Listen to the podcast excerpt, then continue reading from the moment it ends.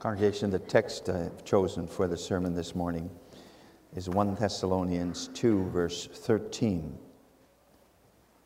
1 Thessalonians 2, verse 13. Read that verse again. For this reason, we also thank God without ceasing, because when you received the word of God which you heard from us, you welcomed it, not as the word of men but as it is in truth the Word of God, which also effectively works in you who believe. So far, the Word of God there. Beloved congregation of the Lord Jesus Christ, what is the most important thing of all for a church of the Lord Jesus Christ, if you want to be a church of the Lord Jesus?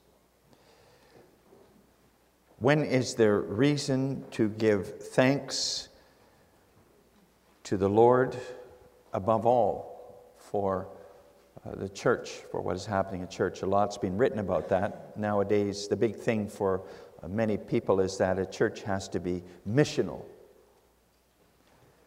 In other words, a church which does its utmost with evangelism and, and mission. And there's no denying that's a, very important for a church of the Lord Jesus Christ. Think of the well known words of the Lord Jesus, Matthew 28. Go therefore, make disciples of all nations, baptizing them in the name of the Father and of the Son and of the Holy Spirit, teaching them to observe all things that I have commanded you.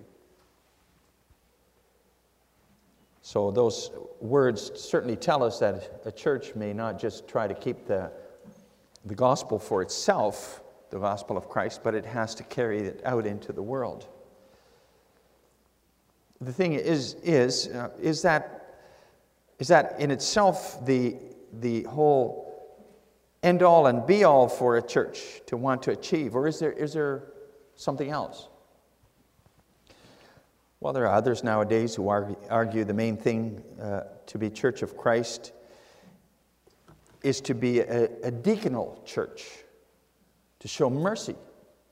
A church involved in all kinds of works of mercy, a socially involved church, a church which helps the poor and organizes assistance for suffering people here and there and all over the world. They point to Jesus' words, Matthew 25, about helping the hungry and thirsty and clothing the naked and visiting those in prison. Jesus said, as, Inasmuch as you did these things to the least of these, my brethren, you did it to me. And again, there's no doubt that that needs to be something the Church of Christ has to be involved with too, helping the suffering and the needy. It's biblical to be deaconal. However, that's not also not the ultimate and comprehensive reason that the Apostle Paul gives thanks to God without ceasing in our text in connection with that church of Thessalonica. He gives thanks for a number of things that were happening in the church of Thess- Thessalonica in the beginning of this letter. But he gives thanks without ceasing, he says in our text, that the Christians there deeply appreciated the Word of God brought to them by, by him and Silas. They welcomed it, held the proclamation of the word in the highest esteem possible, welcomed that word not as the word of men, but as the word of God Himself. A church needs to be word centered, has to have the proclamation of the word as a central thing. And I, with that in mind, I preached to you the Word of God this morning with this theme appreciate the Word of God. Three things in connection with that know what it isn't. Secondly, know what it is. And thirdly, know what it works. Appreciate the Word of God, know what it is not. Congregation, we read part of Acts earlier on, Acts 17. Wonderful things are recorded in the book of Acts. Think of how Paul and Silas ended up in Philippi, related in the chapter just before the one we read, Acts 16. You might remember that, how Lydia believed the gospel. Lydia, the first uh, European convert, how she believed the gospel, was baptized together with her household, and then how Paul cast an evil spirit out of a slave girl possessed with a spirit of divination, and how her owners managed to turn all kinds of people against them in Philippi, so they were beaten and thrown in jail there. And then how there was an earthquake and the prison was opened up, and how the jailer also in the end turned to the Lord and was baptized together with his whole family. And how the authorities ended up begging Paul and Silas to leave because they had, those authorities had done wrong by beating Roman citizens and throwing them into prison without a trial. There's a lot of things suddenly all took place everywhere these apostles went. A lot of things, amazing things, took place here in Greece. And then Paul and Silas arrived at the Greek city of Thessalonica. And there they went to the synagogue. And they preached there for three Sabbaths. And maybe you wonder what's so amazing about that. Well, maybe I can show, from, show you that from the context. That, that chapter 17 is also about astonishing things. First of all, the city itself. You have to think about the city itself. And you know, it's good to have a historical Bible atlas at home and to look that up and see, uh, get a taste of the places that are mentioned in your Bible reading. The city of Thessalonica was big, had approximately 200,000 residents at the time Paul and Silas entered it. It was bigger than Barrie, it was around the size of Kitchener, south of here. Pretty, pretty sizable city for the day. Thessalonica was a capital city of the province of Macedonia. It was a harbor city, had a naval base, Roman naval, naval base. It was a, an important commercial centers, all kinds of center, all kinds of roads met there in Thessalonica. I read somewhere that Thessalonica even had a bypass because the traffic was so, so heavy in the city itself. They had traffic jams in the city. Busy, busy place full of people from all over. And if you glean that information about that city from somewhere, then, then it is astonishing, isn't it? What we read in Acts 17. Think about it. Two, two men. They, they enter that city there on foot among all the crowds there and all the busyness of that city. Two fellows and then they make their way, they ask about it, you know, where's the Jewish synagogue? And they make their way to the synagogue, check it out, find a place to stay. Most sizable, likely a sizable synagogue in that commercial center. A lot of Jewish people were in business, in commerce. Well, in that, and then on the Sabbath in that synagogue, Paul begins to reason from the Old Testament with the Jews and, and the Greek attenders at the synagogue because every time there were also Gentile people who attended the synagogue. And he began to reason with them from the Old Testament about the promised Christ, what he had to do, and then proclaim to them that Jesus is the fulfillment of what is written here. What courage, what boldness there. But what, look what happened as a result of that preaching. For three Sabbaths, most likely after the regular, maybe after the regular service, the Rabbi Paul stands before those people, the Old Testament in his hands, Old Testament scrolls, demonstrating, as it says, Acts 17, verse 3, that the Christ had to suffer and rise from the dead, and saying, This Jesus whom I preach to you is the Christ. He is the one. And then note what happens. Sure, at first people hardly respond to what he has to say. Luke, who was there, wrote the book of Acts. He writes at the beginning of verse 4, and some of them were persuaded. Not much response at first, some of them were persuaded.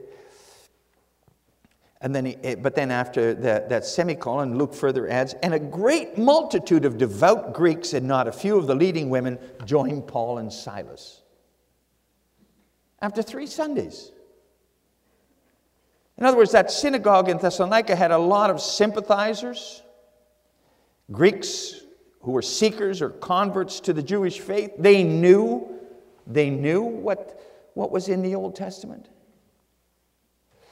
Well, and quite a number of those Greeks those Greek attenders, they came to believe that Jesus was the Christ. Jesus, who Paul was telling them about, that he was the Christ, the anointed Savior, the Messiah. And quite a few of those Greeks were even leading women of the city. Think about it, congregation. Amazing, isn't it? Because who was Paul for those people? For us here, he's obviously the greatest of the apostles of Jesus Christ who wrote the most letters in the New Testament. But the people of Thessalonica there, they didn't know him from Adam. He was a total stranger to them, a man who came out of nowhere and into their synagogue to tell them that they should read and understand the Old Testament scriptures differently than they had always read and understood them before. Who told them that all of these scriptures pointed to that man Jesus. Maybe they had even heard something about him there already, but the whole Old Testament pointed to Jesus, and he is the, the fulfillment, he is the Christ, the anointed one sent by God to save sinners. And the Jewish leaders of the synagogue, that Thessalonican synagogue, had, as you notice later on, heard and talked about the followers of Jesus of Nazareth. So there was knowledge about that. Because later they set the city in an uproar by crying out, according to verse 6 of Acts 17, those who have turned the world upside down have come here too. And they say, they talk about Jesus, they spoke against Jesus um, as the Christ before, and yet, congregation, in spite of all that, there were still Greeks in that synagogue who came to believe. Believe in Jesus Christ. And that's the amazing thing in Acts 17, because just think what would you do in those circumstances? How would you react if somebody came up here today and told you that the way you read and understand the Bible wasn't the, was not right? Your leaders didn't really understand it correctly. Wouldn't you react by thinking, hey, who does he think he is? With his newfangled way of explaining it or applying it to someone.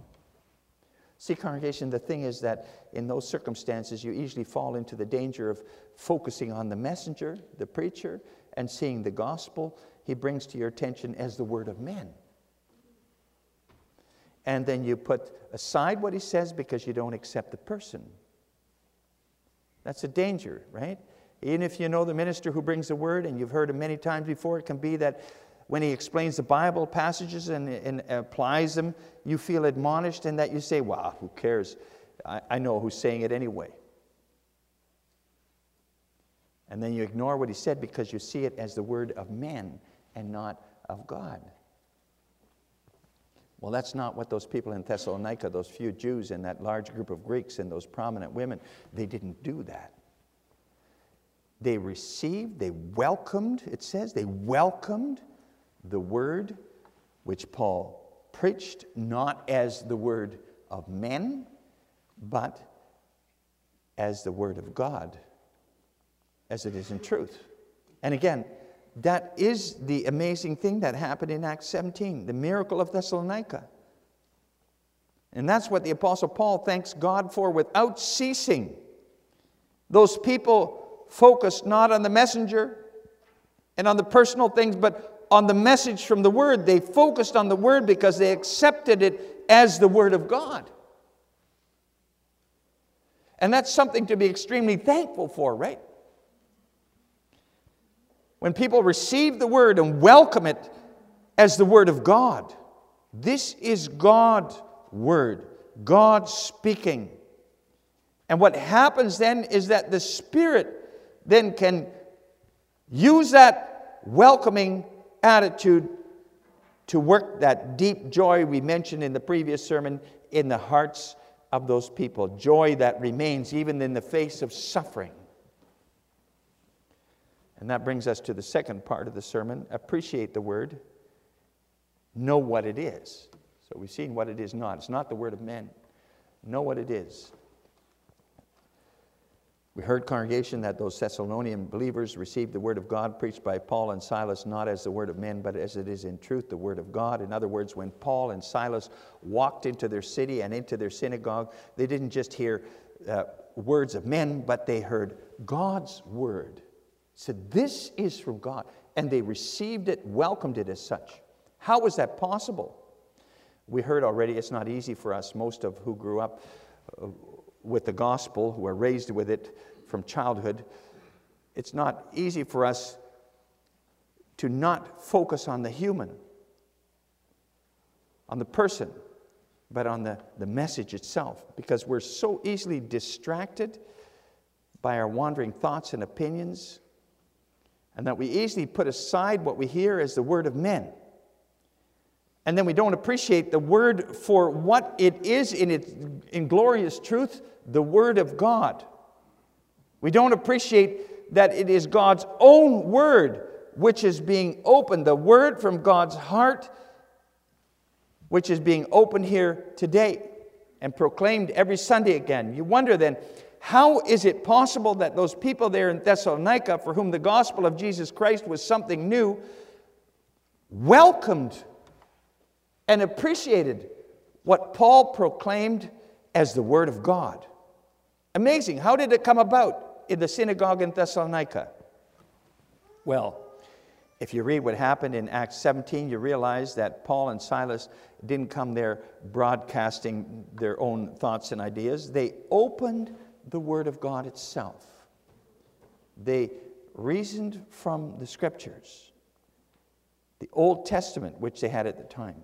Notice it says, Acts 17, Paul, as was his custom, on the Sabbath went to the synagogue, and there for three Sabbaths he reasoned with the Jews from the Scriptures. He unrolled the scrolls of the various books of the Old Testament scriptures, and he explained to them what was written, how the promised Messiah was going to come, how he had to suffer and to die, and then rise again from the dead. He explained all that. And then he applied his sermon to Jesus Christ. He proclaimed Jesus of Nazareth, who we already mentioned, people knew something about. He, he proclaimed him as the complete fulfillment of the Old Testament scriptures. The Jesus who was more than a name for Paul, a living reality for him. After all, he had met him personally on the road to Damascus. Well, when Paul proclaimed Jesus crucified and risen as the Christ, the fulfillment of what had been promised and announced in the Old Testament scripture, as the Savior from sin and all its effects, showed that from the scriptures, then the Holy Spirit was there and he worked the amazing thing we read about in Acts 17. Many people were given faith in Jesus Christ many people ended up with a relationship with Christ. And congregation, that it went there as it did in, in Thessalonica is the same way that it happens today too. What the apostle did was has to happen today to every worship service here. The scriptures have to be opened and expounded and the ministers may not come with their own ideas and experiences here. No, the Word of God has to be explained and proclaimed. That's what the congregation has a right to. And if that's not done, if that's not the central thing here, then something has to be done to ensure that it is. And when the Word of God is proclaimed here, then it ultimately also, as is in the text, has to be about Christ, the promised and sufficient Savior. It has to be about Him as the fulfillment of the whole Old Testament scriptures, everything God spoke before, how He has delivered us from sin and death and Satan, and how He wants to renew us after His image and likeness. That's what Paul, Paul's preaching in Thessalonica was about. It was from the scriptures about Christ, Jesus as the Christ. And you know, if that takes place as it should, then we can expect the Holy Spirit to work that miracle of faith in Jesus Christ in hearts here too, because he uses the means of the word to give living faith in Christ and so forgiveness of sins and life eternal also today. He works the same way. In other words, then people today too will receive the word as it is opened here, as it is in truth, namely the word of God Himself. Brothers and sisters, has that miracle of faith by means of the working of the Holy Spirit, has that really taken place in your life? Have you welcomed the Word, which is read and expounded here, not as the Word of men, but as the Word of the eternal God Himself? Do you value that Word highly above all other things? as the word from the Almighty in heaven.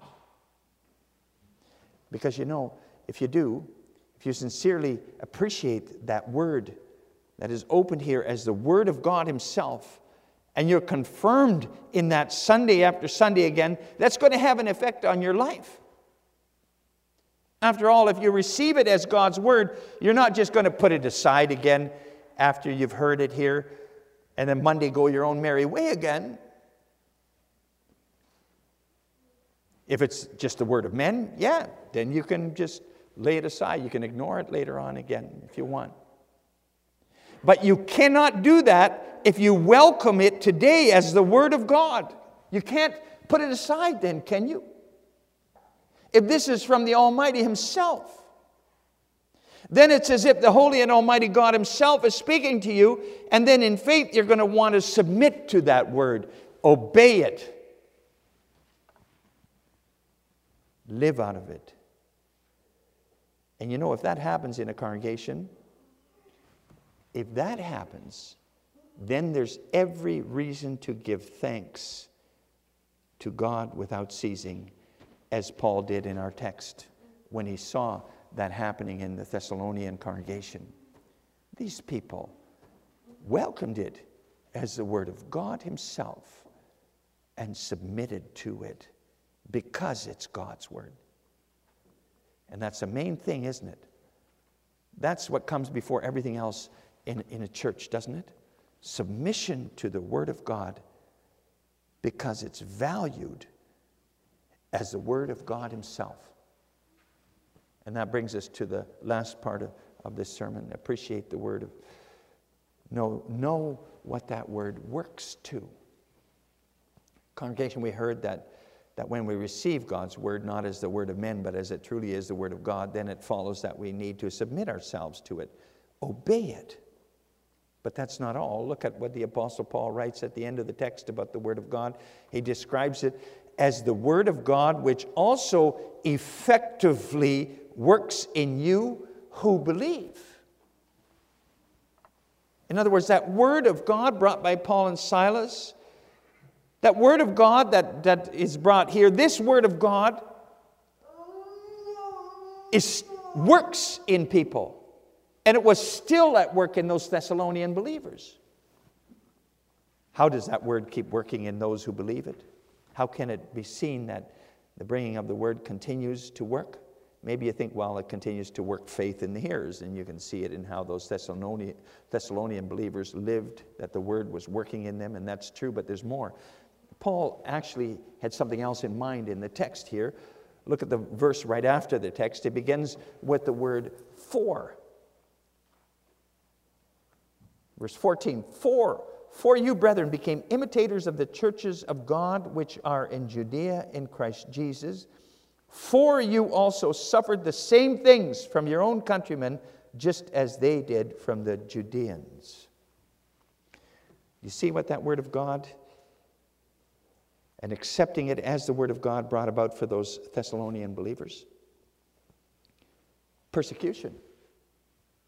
It worked persecution for them. Mistreatment at the hands of their countrymen. That's an effect of the Word of God, too. And Paul knew all too well about mistreatment that results from accepting that Word as God's own Word, right? He himself had been a persecutor of Christians at one time before his conversion. And after his conversion, he experienced abuse himself at the hands of countrymen and others in a lot of places. Think of how he and Silas were beaten and put in stocks in the deepest dungeon in Philippi, not, not long before he ended up in uh, Thessalonica. And where the, where the, the people, they're the people who believe the word of God about Jesus Christ in Thessalonica, they, they experienced mistreatment almost right away, too. We read that in Acts 17 how the Jews became jealous and put the city in an uproar and attacked the house of Jason, where the Christians apparently assembled for worship in order to bring Paul and Silas before the city council, accusing them as troublemakers. And when they couldn't find them, they dragged Jason and some others who had believed before the council, and then they, they accused them of inciting rebellion. So the Thessalonians certainly knew what persecution was. But those Thessalonian Christians remained joyful and steadfast in their faith in Jesus Christ. And that's then what that Word of God effectively worked in them the ability to remain faithful to the Lord Jesus Christ and joyful in Him even in the face of persecution. And note again, that's what Paul calls the effective working of God's word in them. That means it wasn't their own ability, their own strength, their own determination or so. No, this was God's working in them, God's word working in them. We could say it was the Spirit working that in them through the word of God. Hopefully, brothers and sisters, you experience that effective working of God's word in your life too being able to stand firm in your faith and in the joy of faith and in a life of faith, no matter what or who pressures you as Christian to be a Christian. To not be a Christian, in other words, to let go of Christ. Thankfully, we don't have to deal with persecution here at this time the Thessalonians, like the Thessalonians did in Paul's days, but as our Western society becomes more and more post Christian, you do realize we're going, to, we, we're going to experience all kinds of attacks on what we believe from the Word of God. Think, for instance, of how Bible believing Christians are reviled as being homophobic because they, they want to hold on to what the Bible says about same sex relations. Or think of how the teaching that God created the world in six days in the beginning is not even tolerated in, in the, the school system, the public school system anymore. That, that's pressure, and ultimately you realize, you know, that's, that's going to continue, go on. And you also realize it's the evil one, the devil, who is behind all those those attacks on faith in the Savior Jesus Christ and on the Word of God, welcoming the Word as, as God's Word. Because what do you think? If God's Word is brought here every Sunday and you receive it and you welcome it as it is in truth, the Word of God, you think that the devil is going to sit by twiddling his thumbs? Not at all. Of course not. There's, there's nothing he wants more than to bring God's work in you to nothing again. Not all at once, little by little. That's how the devil works. Little by little, undermining your appreciation for and confidence in the Word of God. Just undermining it more and more. You question, oh, yeah, I wonder about this and, and that. Can't, that can't be true, can it? That couldn't have happened, could it? That's impossible. That's not really what it's about, is it? There's not really that much wrong with this, is there? And what the devil tries to do then is to bring you to see the Bible and the opening of the Bible here no longer as the opening of the Word of God itself, but as the Word of men. That this is all a human business here. And this is not from God, but from men. Because once you start seeing that word as the word of men, as it also is proclaimed as, as the word of men, it's going to lose its power and authority. And you're going to lay it aside more and more. And you're going to lose your hold on Jesus, who is the Christ, the only mediator there is between God and men.